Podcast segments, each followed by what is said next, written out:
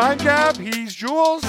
We know what the weather is in West London because I was just sent a video and it's snowing right now. Yay, Not snowing snowing here because we're in Doha. But, Jules, this is big. The semifinals coming up. We have our final four. We're going to get into that. France are still alive.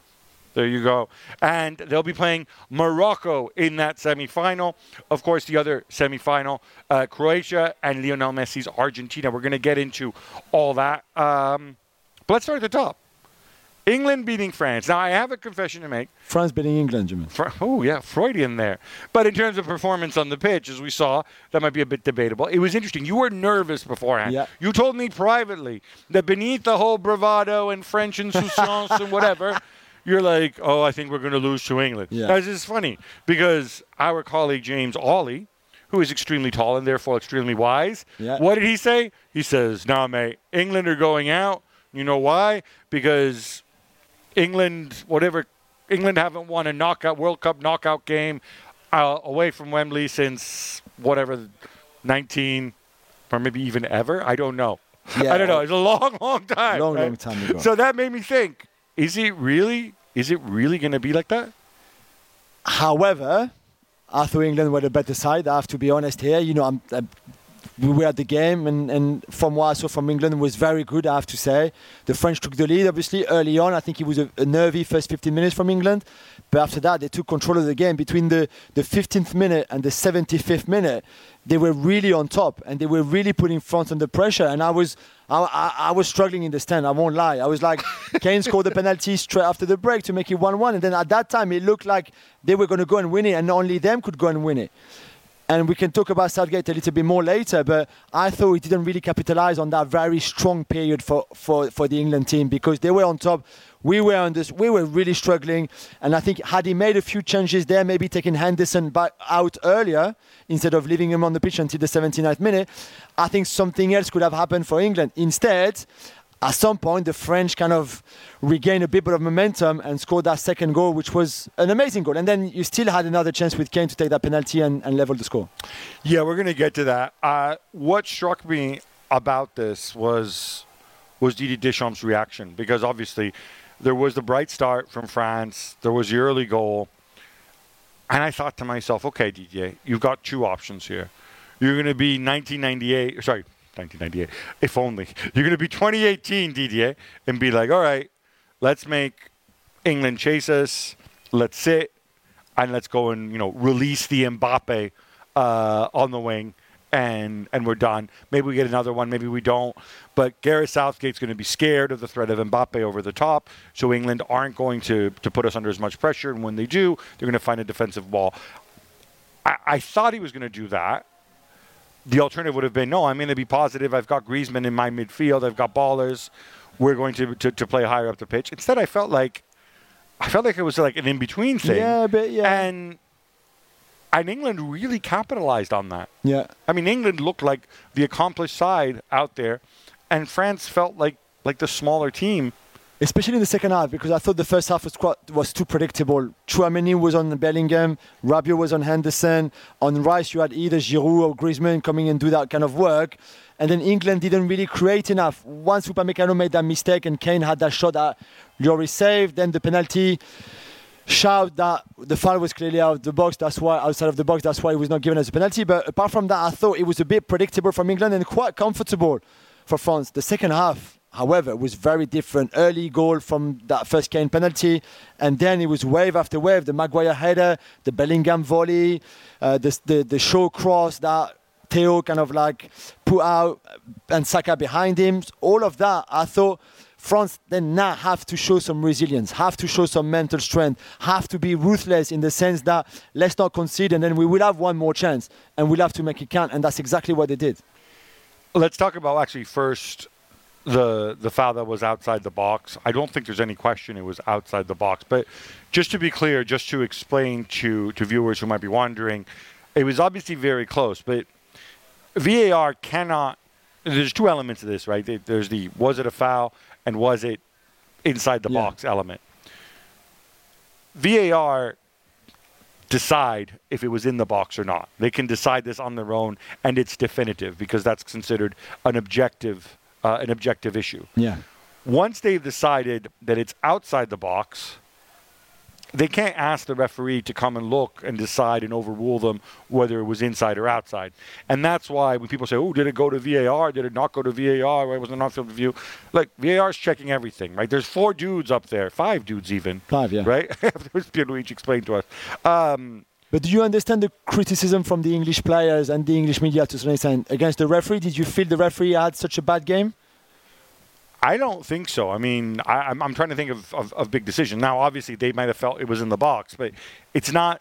The referee on the field judges it to be, well, he judges it to be not a foul, actually. But um, but he almost kind of. I thought there was one incident where he almost kind of left it to the VAR, as as he certainly did For the second with penalty. Theo Hernandez on Yeah. Mason Mount, Yeah. right? Uh, you know, I don't even know. I mean, I think he could have easily called it on the field, but maybe he chose not to. I, I don't think there was such an issue with the officiating in this game. I, I genuinely, I, you know, I think he did. whi- I, I think he just complained a lot. I- I think he did whistle.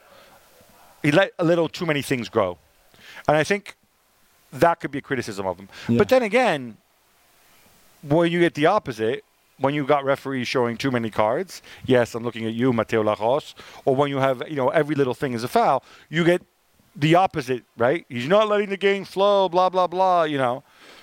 So, is it, I mean, did, did you, did you think was- he, There was a few calls that I thought, and you could see the frustration from the England players around the referee through the whole game. Pretty much, Maguire said after the game that in the first 10 minutes there were five or six fouls from from French players, no yellow cards, that kind of stuff, which I can maybe understand. I think it was it was a bit of the trend this week to complain about referee. Pep did it with Portugal. Mm, we'll be getting to Obviously, that. Argentina and the Netherlands did it as well.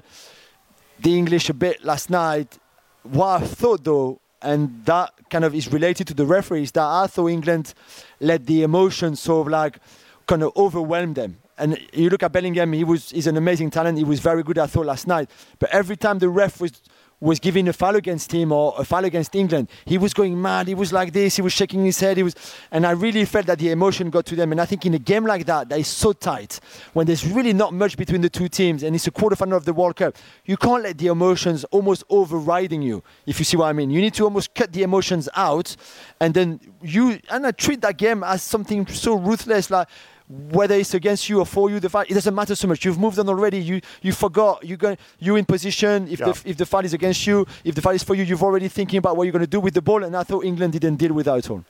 So, a a theory was, was put out by, by a colleague of ours, Tim Vickery, who's, who's based in Brazil, that this uh, particular referee is somebody who has a reputation in, in South America for actually calling calling a lot of fouls, calling a lot of contact and stuff like that.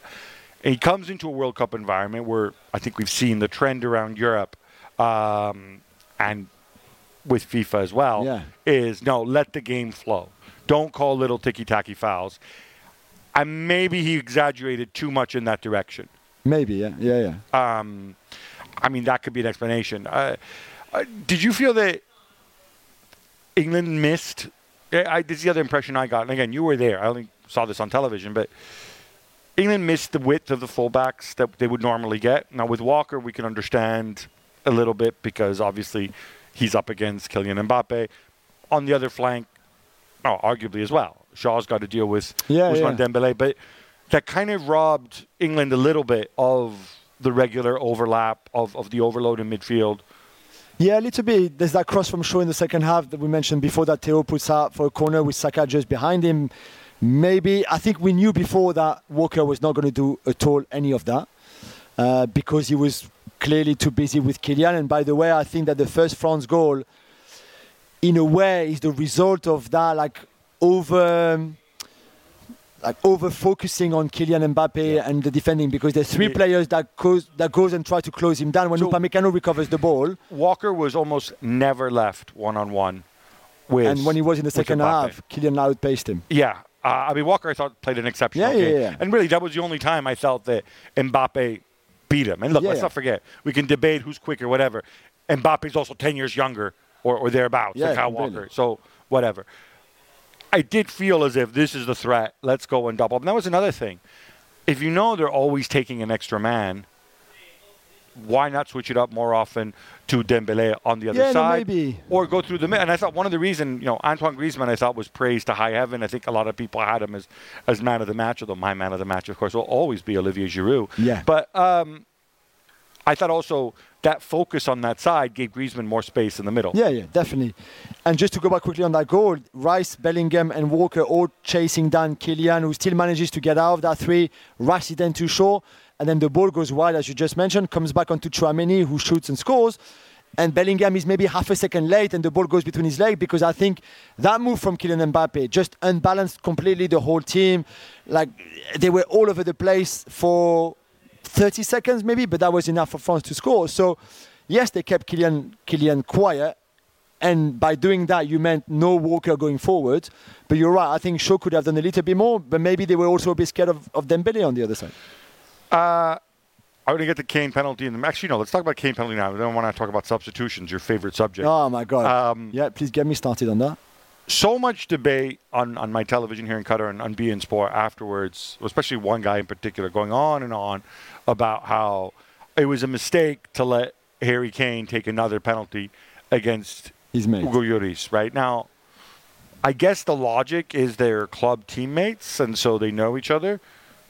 But he already made one penalty. Well, I, is this a rule in football? I don't understand. No, I don't that think so. You, you need you. to change him. If you're playing against your club team and you scored one penalty, somebody else has taken another penalty. Is, is this some unwritten rule I'm not familiar with? No, no, no. I agree with you. I don't think there was even a debate on like who should take that second penalty. So it was only here. That, that- Yeah, yeah. It's only, well, it's only that guy beIN Sport. I didn't watch beIN Sport, so I don't know. But even rewatching the game this morning, I was like, I don't think there's any problem. You don't see any England player. You don't see Southgate doing something. Clearly, the pen is the pen. Kane takes the ball. And by the way, Kane doesn't play for Frankfurt, does he? Because two months so. ago in the Champions League, he scored a pen in the game. And then right at the, at the end, 90th minute, he's got a second pen, and he blasted over. He blasted it over the bar exactly like he did yesterday. So I, I don't think it's anything to do with Lloris being in front of him. I just think that maybe to do it twice in two months, it's a bit. So maybe maybe he didn't deal well with that kind of pressure of taking another. And that game against Frankfurt, they were three two up with a few sec, like a minute to go, so they would have won the game anyway. They won it three two instead of four two had he scored. But I don't think that's got anything to do with Lloris. However, I can see that it's, it must be difficult to shoot against someone who knows you so well, who's been your friend for 10 years, who trains with you every day. I get it. But he knows Lloris as well. He knows where Lloris is. Lloris Hundred dies. percent, he knows Joris. And the other thing is, you know, I'm we're going to lift the lid on a secret here. It's not like professional footballers spend their time taking penalties against each That's other. true. So to me, it's you know, it, it is kind of non. In fact, it's more likely, I would assume, that Kane at club level would probably take penalties against a backup goalkeeper or team goalkeeper. third- yeah, the third and goalkeeper, Joris yeah. would probably be training himself with a, a goalkeeping Complete. coach taking penalties against them, right? Completely. I- that's kind of the way. It's kind of the way professional football works. Yeah, completely. Um, substitutions. Bukayo Saka, I thought was maybe England's best player, or, or right up there. I agree. Were you surprised that he was the guy to come off? Completely. I mean, there were talks. was he unfit? I don't think I could think there were talks after that maybe he was injured, that he picked up an injury. I, I've, I've said I didn't see it on the pitch. And that substitution from Saka bothered me massively. But what bothered me the most, Gabby, is that Raheem Sterling replaced him. Now, I've got nothing against Raheem Sterling. I think he's an amazing player. But what on earth would you bring on someone in a game like this when you've just conceded the second goal, so you're 2 1 down? Someone who spent five days in London, who's just flown over there from Doha to London, seven hours, three, three hours difference in the, Yeah. in the time difference. Dealt with something that was quite traumatic to, hi- to his family, clearly, because he felt the need to going back to London. Has just come back back from London to Doha, seven hour flight, the more the other three hours back into the other way. Had not trained or like a little bit the day before the game, and you think it's a good idea with all the players that you've got on your bench to bring on Raheem Sterling for the last 20 minutes, 10 minutes of, of normal time and 10 minutes of added time? Really? I, and I would have thought at that stage the obvious guy to bring on, and we saw him. I think he came on in injury time. Was Jack Grealish Exactly. for the simple idea? And look, I'm not having a go at Jack Grealish. This is part of the game. The logical, I Jack Grealish gets the ball. What does he do? He goes, he puts his head down, he starts dribbling. He gets, he falls over, he gets fouled, and then you have a set piece, Yeah. right? And then you've got people who can deliver the set piece well. You can bring up Maguire and his large head. You've got Harry Kane in there. You've got you know Completely. You, you've got a threat in an area where you know France had Giroud, who I don't know if he said he was injured after the game, but he certainly obviously he battled all the way through. Yeah, but yeah. you know France defensively set pieces, it's basically the center backs. Rabiot and Giroud, right? Yeah, that's all. England, many more weapons. They're a good set piece team. They Completely. created chances with them, with a stack, with their movement. I this really surprised me. It, it made no sense from Southgate, and I don't want to pick on him because England played really well, and we're not here to criticize Southgate. However, however, I just don't at that level every detail count, as we've been saying before in the preview, and the- the game was too tight. For Southgate not to make an earlier substitution before the 79th minute when he was 2 1 down was a mistake. To take off Saka was a mistake. To bring on Sterling was a mistake as well. And in the end, that might not have cost England the game. I don't know. We will never know. But th- those three moments there, I thought I felt were mistakes from Southgate and and showed once more. It's not the first time. Once more, how much his in-game management is not good enough for that kind of level. It's as simple as that. Now, there's an interesting twist going on here, right? We live in England. We both lived there for a long, long time. And if you haven't lived there, you've heard about the tabloid press and how aggressive they can be and how they go and they destroy England Yeah. uh, after every tournament, unless England win the tournament, which hasn't happened in my lifetime. Uh, so, you know, most people's lifetime. This time around, the reaction is actually very positive Yeah. about Southgate. Now, I think on the one hand, that shows a ton of maturity because they look at this and say, okay, England scored six against Iran. They had a bit of a stinker against the United States, but Yeah. still, they didn't lose. Okay, Wales, you can only beat what's in front of you, right? They beat Senegal, which I don't think is a game to be taken for granted at all not. and then they get this far and they outplay the world champions, you know, who are Yeah, arguably a more talented side. Yeah. Uh, so that's all positive. I still think the English media pre Southgate, if they come back after a run like that, they still get hammered. They still get killed. This time around, Yeah, there's so much I see what you positivity.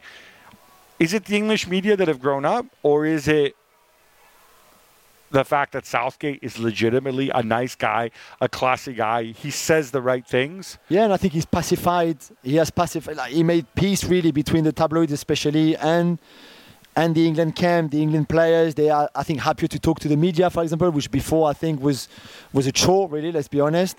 They do s- stuff like they, they go and play dance together in the England camp. You know, a journalist against a player, all that kind of banter, if you want, which I think is which I think I think is helping. Let's just not go over the board with all the niceness and all the positivity as well. Do you because think there's still a hell of criticism squad. of Southgate and, on the way and his choices in this game? Yeah. I, I, I- would tend to agree. I mean, I, I think there's progress because we saw. I, I thought 2020 England were just exceptionally negative throughout the tournament, and yeah, they got to the final and this stupid thing where they said, "Oh, that's how France won a World Cup. Let's play the same way." I told you this stuff does not work. That's not what. You can get lucky, but it doesn't work. That's true. I thought they played to their strengths a lot more. Um, I think Southgate's on a path, and if I were an England fan, I would definitely want Gareth Southgate to stay. Yeah, I can understand that. Uh, you can see the progression. There's no, there's no doubt. So, so yeah, they was just beaten by a team that if you don't kill that team off, like England had the chance and didn't do it, then they will come back and kill you off. And I think that's exactly what the French show. And I think that ruthlessness is what's missing a little bit now for England. I think they're such a nice bunch. And you said Southgate is such a nice guy, which is true. I think to go and win something big now, they need to be tougher. They have to be meaner. They have to make that to have that kind of killer instinct that that they, they clearly don't have. Otherwise, we would have seen it last night. And I think the French, on the other hand, were far from perfect. Let's not forget, there's no Kanté, no Benzema, no Pogba. Ah, no I Lukaku. knew we were going to come up with all these. But how injured good are we to go into the, f- the the last four in the semi-final when we have half of the country missing? Come on.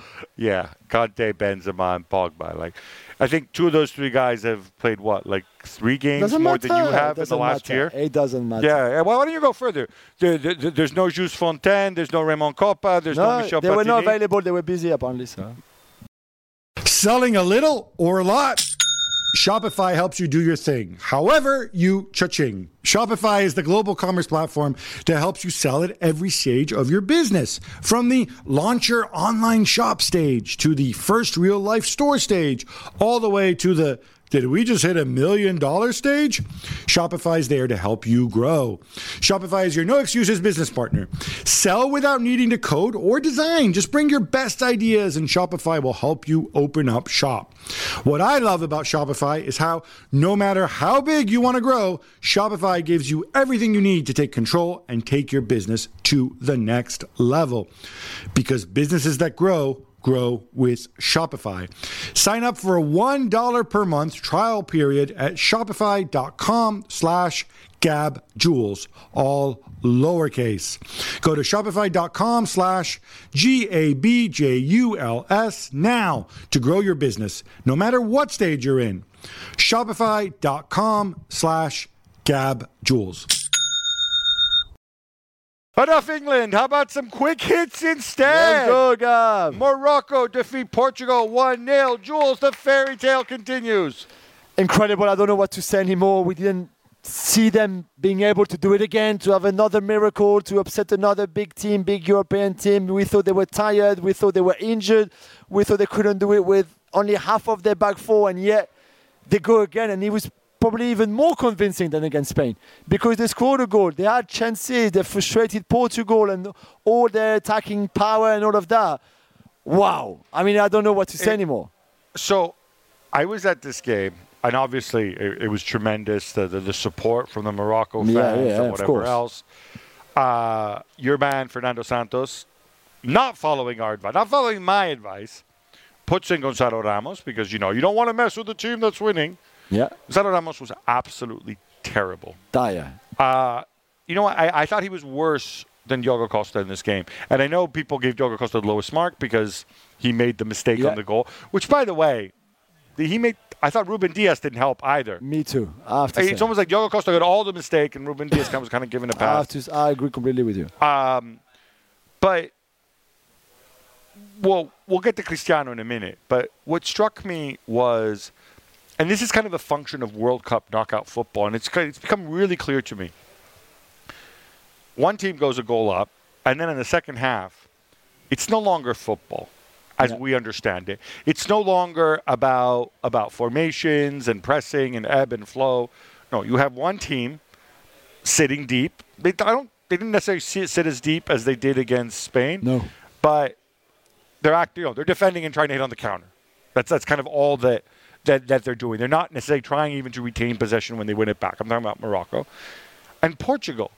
It is just an absolute mess of attacking players. I Bernardo Silva, who also had a very rough game, at one point he's playing defensive midfielder. He is the last man. Yeah, he's the yeah. man shielding the two center backs. Now, if there's a counter and big man runs through, do you think Bernardo Silva can foul him? He's not going to win the ball off him. Do you think he can even keep up with him? Uh, he just sent on so many attacks. Like, like, let me send on all my attacking players at once. Bruno Fernandes, you know where he ends when he finishes the game? At right back. Yeah, I saw. Yeah, Do you know where João Cancelo started the game? On the bench. yeah. Again, I, again, I don't want to be harsh. I don't want to make this all about Cristiano. We'll get But- to Cristiano, but you have to have a way of playing. You have to way of, uh, a way of playing. It's, it's halftime, 45 minutes. We're a goal down. We are more talented than the opposition. We're not going to turn this into a crazy free-for-all siege no. of the Alamo this early in the game because it just makes no sense. but what we said from the beginning, Fernando Santos is a defensive coach. He's a conservative coach. You can't just switch and turn the light, to, like literally, literally turn the switch on and go, okay, let's attack now. Let's play nice flowing football. The Switzerland game was a fluke. It was against a team that had lost all their bearings, that had players missing, that clearly their head coach made a wrong call tactically, and that was it. And Gonzalo Ramos was literally on fire. But you can't, if you don't work on it, if you don't work on your structure, if you don't work on how you can play with the ball with all your attacking talent, it's not just it's not by just putting them all on the pitch that it's going to happen. It, that's not football for you. It looked to me, and I was only watching on TV, but it looked to me like they almost didn't. It was a pickup game.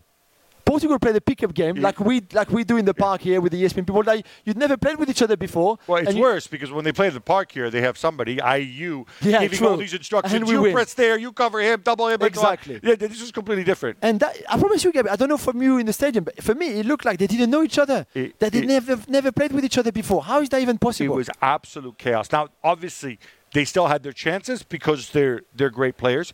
But it occurred to me, even if if Portugal were going to equalize, I'm like, how are they going to play 30 minutes of extra time with Bruno at right back? Yeah, yeah, oh, yeah. How is this going to work? You know, eh, they lost all all sort of shape and it form. was it was just such a letdown. Now they still had the chance at the end. Uh, Pep Yeah. missing at the far post. I Cristiano thought. as well. So who? Cristiano on that through ball, you know that it's I the first time and Bruno makes. I will get to that in a minute. Um, the Pep one, I thought, you know, I'm not going to blame him. The man is 40 years old. Um, you know, whatever. Yeah, yeah. But the other thing, with that chaos, came this this this this nervy frenzy every three seconds. Joao Felix screaming, throwing his hands in the air. Bruno Fernandes doing that thing where he goes like this, Yeah. like, like like he's gonna go Hulkamaniac and rip his shirt off. I, I, I Pep constantly with the referee, blah blah blah. Blah. always, always. I mean, guys, really? I know. Why don't you let your talent impose yourself on the opposition by turning it into in, in- into a demolition derby? It served Morocco's purposes because they have the crowd going, because you have Amrabat, who So again, good. so I- so good.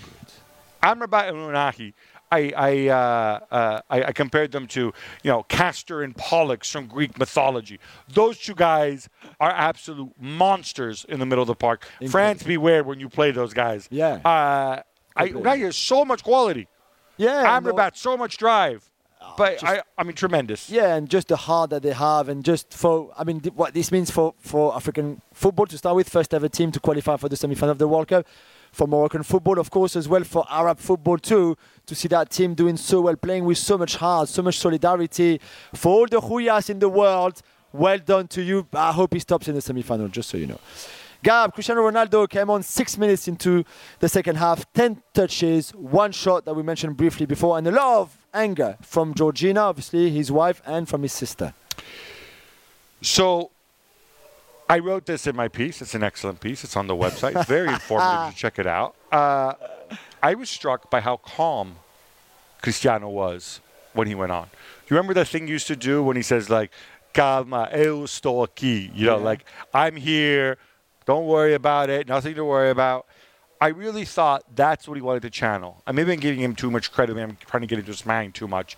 He saw everybody else losing their mind. You know, Bruno Fernandes with with, with, with, with stuff coming out of his mouth, and he's saying, "I'm going to be here. I'm going to be calm. It'll come. This is my moment. I'm going to score. I'm going to prove Fernando Santos wrong. I'm going to prove the haters wrong." And it just didn't get in the ball. And the one pass that they got, it, it was interesting because it, it was a pass from Bruno Fernandes deep in deep in his new right back position. In fact, Exactly. and and I was curious because he beats the defender to the ball, and I thought, okay, you could see he's getting to the ball first. I'm like, does he take a touch, or does he strike it first time? He struck it first time. Yeah. He struck it cleanly, but he struck it straight at, At at Bruno. Bruno. Yeah. And then when he went over to try to, you know, and then Bruno was quick on the scramble afterwards. Um, that was his moment. That was his moment. That was his shot. But again, I go back to this 10 touches. So you, Portugal, right, leaving aside the decision to drop him, which I said, you know, I think was a wrong decision to drop him in a game like this. But you give this guy 39 minutes plus injury time. You're attacking the whole time. And all you can do is give him 10 touches. I know. I agree. I agree with you. This is all you can do. I agree with you. Yeah, completely. I agree with you completely. It's crazy, and it's sad. And then the, the tears afterwards, whether you you think he, you know, he's uh, like he pushed you a little bit or not, where you think he's genuine or not. This is not the point. This was his last ever World Cup match. This is not how you want. If you're Cristiano. Ronaldo, one of the Roger greatest Milla- ever. So he's going to be 41 in 2026. Roger. Milla was 42 when he played and scored for Cameroon in a World Cup match. So, so Well, I would love he- to see that. I just don't. I don't. It's interesting because he his face was just like a mask of calm. Even at the final whistle, the final whistle, he turns around and he walks straight down. One of the um, one of the players, uh, uh, Dari, I think, the, the, the, the uh, Achraf Dari, the center back, one of the Morocco players actually, they're all celebrating. He sees Cristiano. He stops. He puts his arms around him, tries to console him. Cristiano gives him a nod. Uh, and then he just keeps walking. Then this other guy, cameras I think might have missed this. Some other guy who looked like he, he was a fan who jumped in, starts running towards him. He's tackled by security guard. Cristiano kind of does a step. Otherwise, he does not break stride, goes straight down the tunnel. And I was struck by how calm he was. Now, I didn't see at the time the cameras in the tunnel showing Yeah. him crying. He certainly kept it in. I think it was almost like he didn't want to give anybody the satisfaction. Yeah, yeah, maybe. Now, plenty of Portugal players were very unhappy with the referee, yes. Facundo Tello. Do they have a point? So the point that Pep made, for example, he said, how can an Argentinian referee, after what happened the night before uh, in the Argentina-Netherlands game, you know what Messi said, what all of them said, is allowed to referee that game, which I thought was a bit pushing it. I, I don't know why an Argentine, like, I don't know why, I don't know what that's got to do with him refereeing Portugal against Morocco, right? Yeah, let me explain it. In Pepland, uh, there is a conspiracy for Lionel Messi to win this World Cup, and so uh, all the other referees are working hard to knock out all the best teams. Okay, okay, like I missed that. Portugal, I Okay, guess. I missed that. Well, Brazil, right? Knocked out, not by an Argentine referee, but but uh, England. Yeah, knocked out. Not by an Argentine referee either, but okay, maybe. However, I think the other good, the, the other point that he made, and I thought this one was more valid, was that the second half was stopped, was stop and go all the time because the ref was was was blowing for a lot of fouls, and maybe he could have let the game flow a little bit more, maybe in, in which would have been in favor of Portugal and. Sorry, why would letting the game flow have been in Portugal's favor? I'm trying to understand Pep line. And by the way, most of the time when you're involved, it's because you either foul somebody or because you act like a maniac and get in the referee's face afterwards, That's right? true, that's true. But how would it have? I would have thought that actually, with all the set piece takers and everything that, that, that Portugal have, and with Morocco being, let's face it, the more physical of the two teams, I thought you'd want a referee Although calling they're very good on set pieces too. Uh, uh, up to the Pep chance, apart from that, they had dealt well with set pieces too. So I don't know. I, I thought maybe that watching the second half on television, it felt like it was a bit stop and go, stop and go, and it's hard to then get a rhythm if you're Portugal when you're chasing a game, and that benefited massively for Morocco. But again, maybe in the stadium you had a different vibe about it, a different feel about it. One guy got sent off in this game, and guess what? He's It's not. Portuguese. He's mate that you Italian. the other day. Walid Cheddira, uno di know, yeah, who managed to get. I was, I felt so bad for him. He's so upset. He's, he comes on. His job is to run around. Yeah. Uh, That he can do. and he, he gets two yellow cards in the space of a minute. Oh, and the other dude, the one-on-one that he missed on, on the counter, the the number 14. I'm blanking on his name. yeah, I can't remember who it was either. He tried to chip it over Diogo Costa and Well, missed I'm it like, well, dude, what are you doing? I know, go around him. Either, so either go around him and score, or just take the ball in the corner and wait for Pepe to come and foul you. Exactly. You know, but Exactly. whatever. Back to Ronaldo, he won his 196th cap to equal the world record, and he has suggested that he will continue. The world record was uh, from Bader, who played for Kuwait. Well, no, no, no, no, not who played. Who plays? plays, And sorry. This is the interesting thing. So, by the way, obviously, before people jump on us, this is the men's record. Yes, sorry. The women's record, I believe, is Christine Sinclair, Yeah. who I believe has 1,826 caps. and 1,700 goals as well. I, she's, you know, no, she has, has like 190 odd goals, but it's, do you know she's like 39 years old or something? Shit, like, that record would never be beaten. I, she started playing. I, She was 16 or something with the national team. Yeah, when I saw her at the 2012 Olympics, I thought she'd be like 22, 23, right? no, she was like 29. She was old then, not old, but getting there now. Is a phenomenal athlete. Yeah. Anyway, enough Christine Sinclair. Let's talk about Cristiano. So, Badr Al Mutawa, who I have to say I was not familiar with. No, I mean, I thought he had retired, to be fair. Sorry? I thought he had retired recently, to be fair. Uh, he's still playing. He's still active. So I love the idea of Cristiano Ronaldo, who has the men's goal scoring record, obviously wants the appearance record as well, continuing to play as long as this guy Badr Al Mutawa plays. Um, I How think old is Bader? what How old is Bader? Did you remember? he's the same. He's he's like two or three months older than Cristiano. No way. He made his debut in 2002. Cristiano made it in 2003. Um, de- debut for the national team. I love the idea of of Badr. I I have how say would it be if Cristiano Badr just goes to like Jorge It's Mendes? like a is dance off, but off. Like, Well, how much money are you going to give me to retire once and for all? okay, and I'll do that. Otherwise, these two could just keep going forever. and it's probably easier. No offense to Kuwait, but to play for Kuwait than to. I mean, mind you, Cristiano can play for Portugal for as long as he wants, pretty I, much. exactly. I know. That's a funny story. It's Kaley Cuoco for Priceline. Ready to go to your happy place for a happy price? Well, why didn't you say so? Just download the Priceline app right now and save up to 60% on hotels. So, whether it's Cousin Kevin's Kazoo concert in Kansas City, go Kevin, or Becky's Bachelorette Bash in Bermuda, you never have to miss a trip ever again. So, download the Priceline app today. Your savings are waiting. Go to your happy place for a happy price. Go to your happy price, Priceline. Croatia play Argentina on Tuesday night. Jules, let's pretend we're both Stewart Robson and try to preview this thing. Obviously, the favorites are Argentina, but I'm more interested in if you're Dalic, how do you approach it? Because he was very clear before the Brazil game. Okay, we have the best midfield in the world. Yeah. We're just going to keep the ball. Uh, you do the same against Argentina. Why would you change anything against Argentina? They're a different team to Brazil, but still, the idea and the philosophy have to be the same. What do they hate? They hate running after the ball. Alvarez presses well. Rodrigo de Paul presses well. Messi doesn't press so much. I suspect Argentina will keep that back five, but still, you will be able to make them run if you're Croatia again. And and I think See, I, I'm not 100% sure. I, I'm trying to think like Scaloni. If I'm Scaloni, I can say, all right, hey, boys, you want to go and play like kickabout and keep the ball amongst the three of you in midfield, that's fine. I'm actually, I'm not going to press you. Certainly not the whole time. I might press intermittently when the ball goes to the fullback or whatever. At some point, uh, you're going to have to attack us, and I'm going to have my back five if I keep it, or or a back four. Yeah. And we're going to get the ball back. And then when we get the ball back, you'll be the one coming to us. And you know, guess what?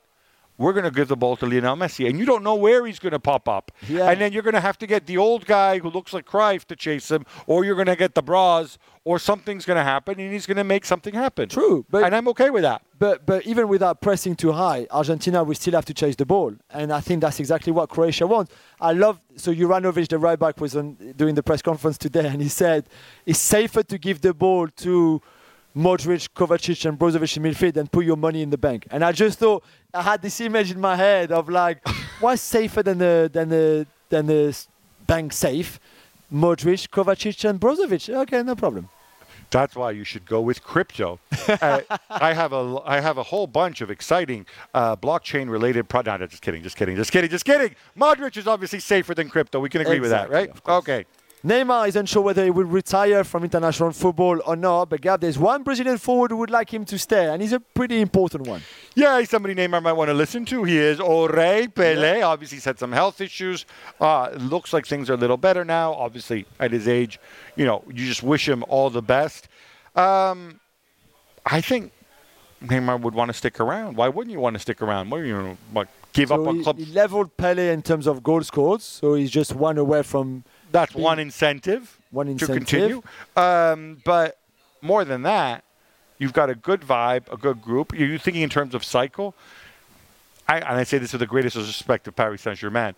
This is not a Paul Scholes situation. Oh, I'm going to retire from the national team to focus on my club football with Paris Saint Germain. You don't know that- you I am Paris that. born and bred, right? Yeah, but you don't, still don't know that, so maybe he The dude's from Sao Paulo. Come on, he's a, it's, it's not like I, I somehow think I don't want to make assumptions Yeah. about Neymar, but you know, if I had to rank, you know, the things that he values most in life, it's from from third to first football wise. order? Number three, Paris Saint Germain. Number two, playing for Brazil, and number one, his sister's birthday. Ah, every every I spring. knew that yeah? was coming. Ah, you I knew that knew was that coming. Yeah. Joe, let's keep talking about Brazilian forwards. Where are we on Endrick? Well, interestingly, Gab, you asked because earlier this week ESPN in Brazil like announced that there was an agreement found between Real Madrid uh, with Real Madrid for him to move to Real Madrid. Uh, so he can only do it from the summer 2024 because he's too young now. He's only he's only turned 16. So that maybe the Endrick saga could come to an end. We know that a few clubs like PSG and Chelsea were also in the race to And sign him. Barcelona, Xavi couldn't And have oh, been more course. open about it. Yeah, Xavi met him not that long ago, but it seems that Real Madrid have won the race. Okay, so you could see, given that Vinicius and Rodrigo aren't exactly old, in a Nope. couple of years, you could have an all Brazilian front line Wow. That's pretty with cool. Mbappe coming off the bench. Oh, no? Kylian. Kylian has the like, front four of Kylian, Vini. no, no, I think Rodrigo, Mbappe will be backing. I think Kylian will be backing up Vinicius by that point. Oh my word! What can we do? By the way, Neymar might want to score a few more goals because this kid Endrick. not to put any pressure on him, you know, you might want to make it a little bit harder for Endrick to beat your record in a few years' Yeah, time. okay, maybe, maybe, maybe. And Gav, even more Brazilian forwards. Rodrigo posted a long apology for his penalty miss against Croatia. Was it necessary? Do you think? So I go on the assumption that everybody's trying to do their best. And if they make a mistake on something like a penalty, unless they feel guilt inside or whatever because they did something differently, if you did your best, it's not necessary. However, if it makes you feel better, if it's, it's if it's if it's a way for you to metabolize the, the hurt that you feel missing a penalty, why not apologize for it? I, I got no problem yeah, with yeah, it whatsoever. yeah. Let's turn back the clock to the Holland Argentina game. Uh, Wow. A lot of folks were unhappy with the behavior, in particular, of Nicolas Otamendi and Leandro Paredes, among others. Some say it was a giant mind game that helped Argentina win on penalties. There's a guy named Geir Jordet, who is a Norwegian penalty expert. He tweets these long threads about.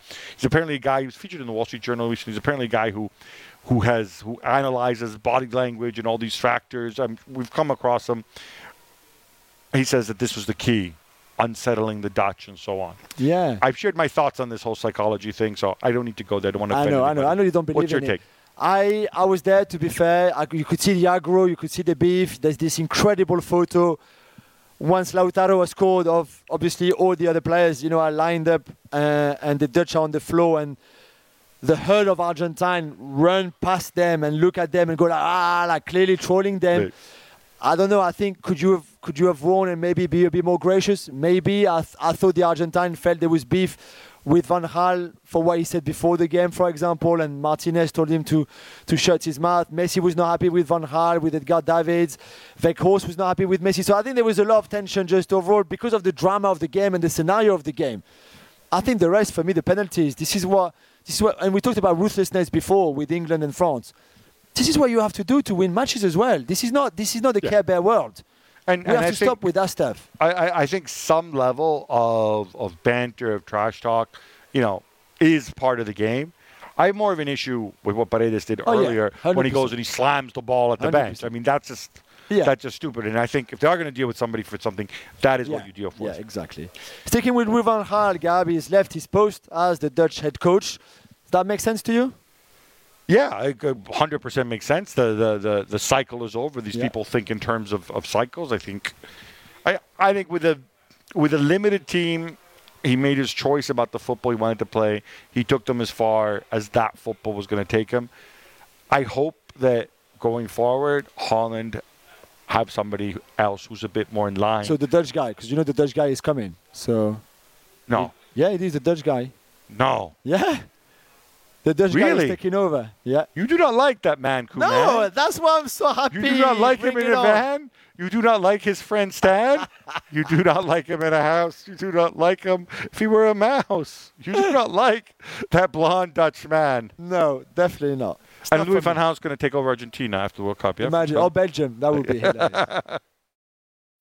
When you need mealtime inspiration, it's worth shopping Kroger, where you'll find over 30,000 mouthwatering choices that excite your inner foodie. And no matter what tasty choice you make, you'll enjoy our everyday low prices, plus extra ways to save, like digital coupons worth over $600 each week. You can also save up to $1 off per gallon at the pump with fuel points. More savings and more inspiring flavors make shopping Kroger worth it every time. Kroger, fresh for everyone. Fuel restrictions apply. Joes, for some reason, we're going to have a new ball for the semifinal. It's called Al Hilm, which I have no idea what that means. So I don't even know why I said it because whatever. Uh, you're the technical expert out of the two of us. Is this a big deal? I don't think so. It's exactly the same one, different colors. Uh, All they did was Apparently, he's got it. speed, so he can. The ball travels faster. We play when we play here at the park with the ESPN brothers. We have we, we have one of the the ball from the uh, up up until now, and it's a really good ball. I have to say. I think this one is exactly the same. I hope so because I'm not. I haven't really studied the new. It's just branding. Okay. Bad news for Manuel Neuer and Bayern Munich. Good news, good news if you're a PSG fan, if you know any, uh, Gabi. Uh, because after, after the World Cup was not enough, Manuel Neuer broke his leg, broke his leg uh, skiing a few days ago, and will now be out for the rest of the season. So, I mean, I thought that football players were not allowed to go skiing. I thought it was written on their I've certainly read in most contracts. There's a number of, uh, of footballers I know who specific who are big Me too. skiers, and I've said, "Oh no, but I can't." I love skiing, but I can't do it. Yeah, no, uh, can. this is weird. Maybe because he's Manuel Neuer, uh, there's special rules apply to him. It's certainly not something you necessarily want to do. Is anything dangerous? I know. First and foremost, though, I I feel bad for him Yeah, because yeah. No, of course. he had a horrendous World Cup. I mean, he had a really, really bad World Cup. And then to come back and know he won't be able to help Bayern, by the time he comes back, Bayern could be out of the Champions League.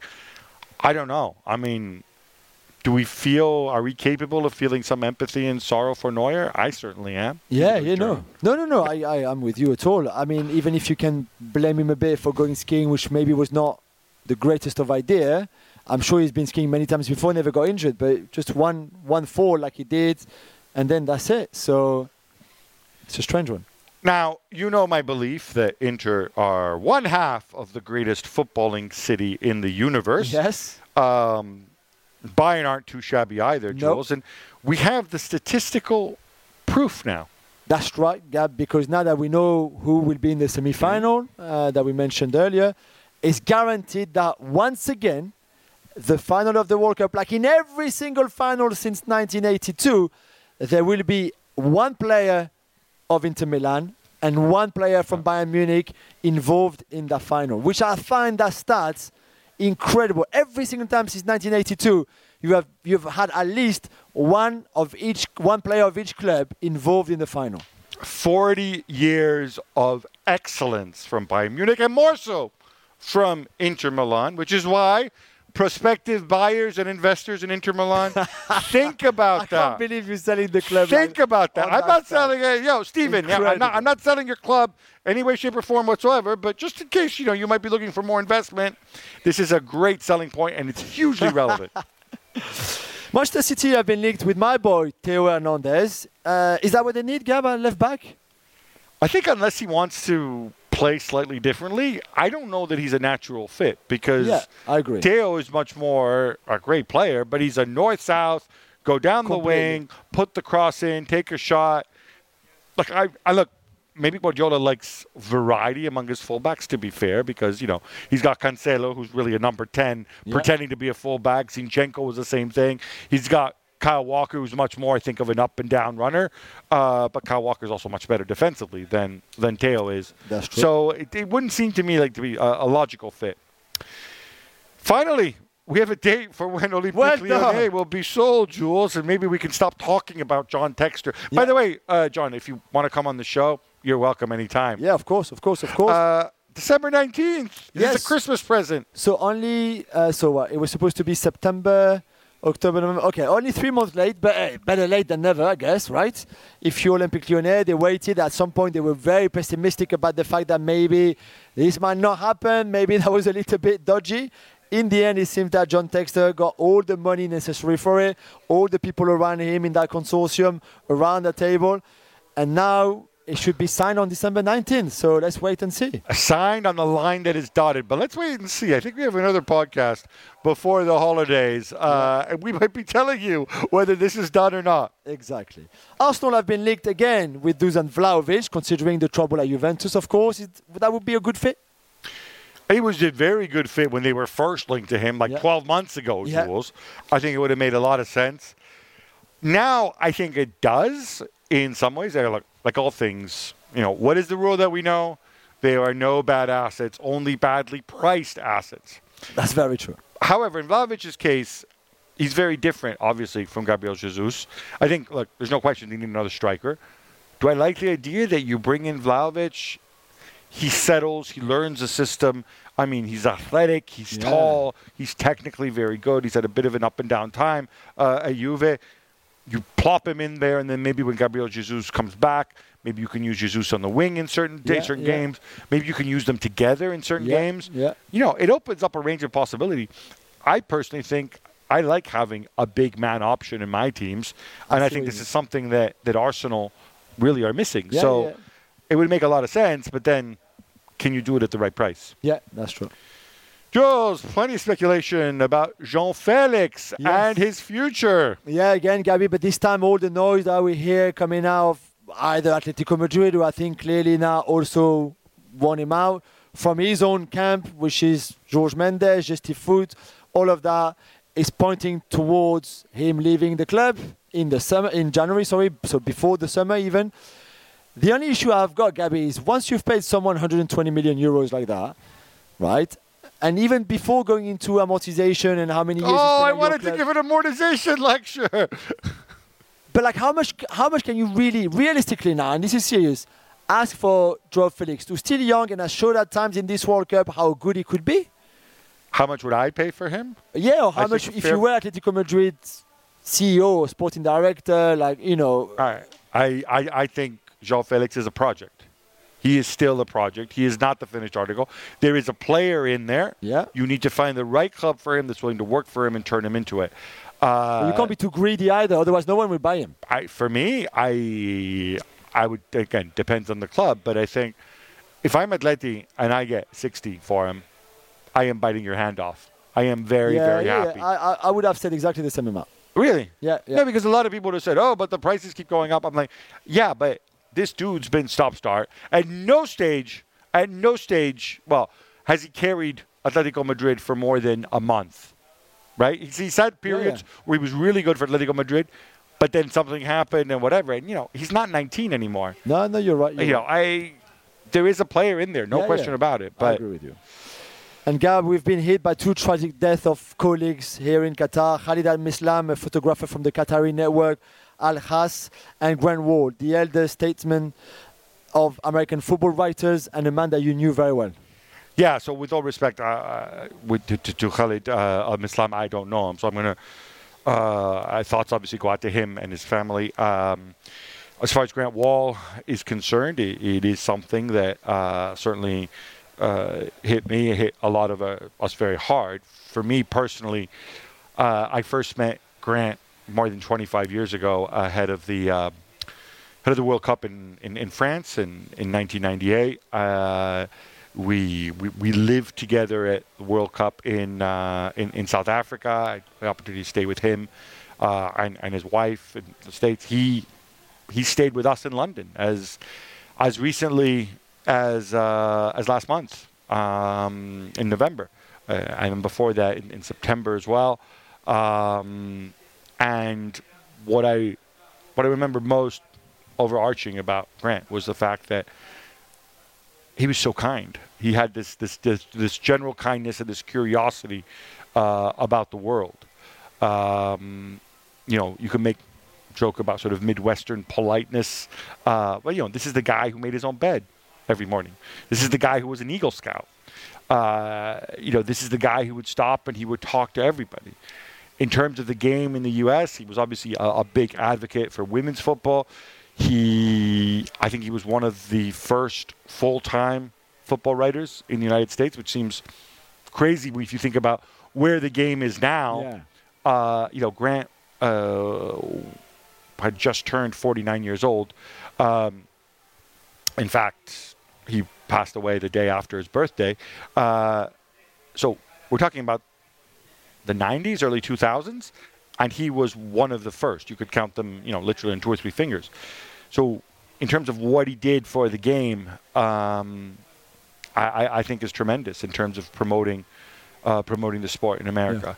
Uh, it's a tragic loss, obviously, first and foremost for those of us who knew him uh, as a friend, as a person, as a guy who was proud of his quirks. Did you know that?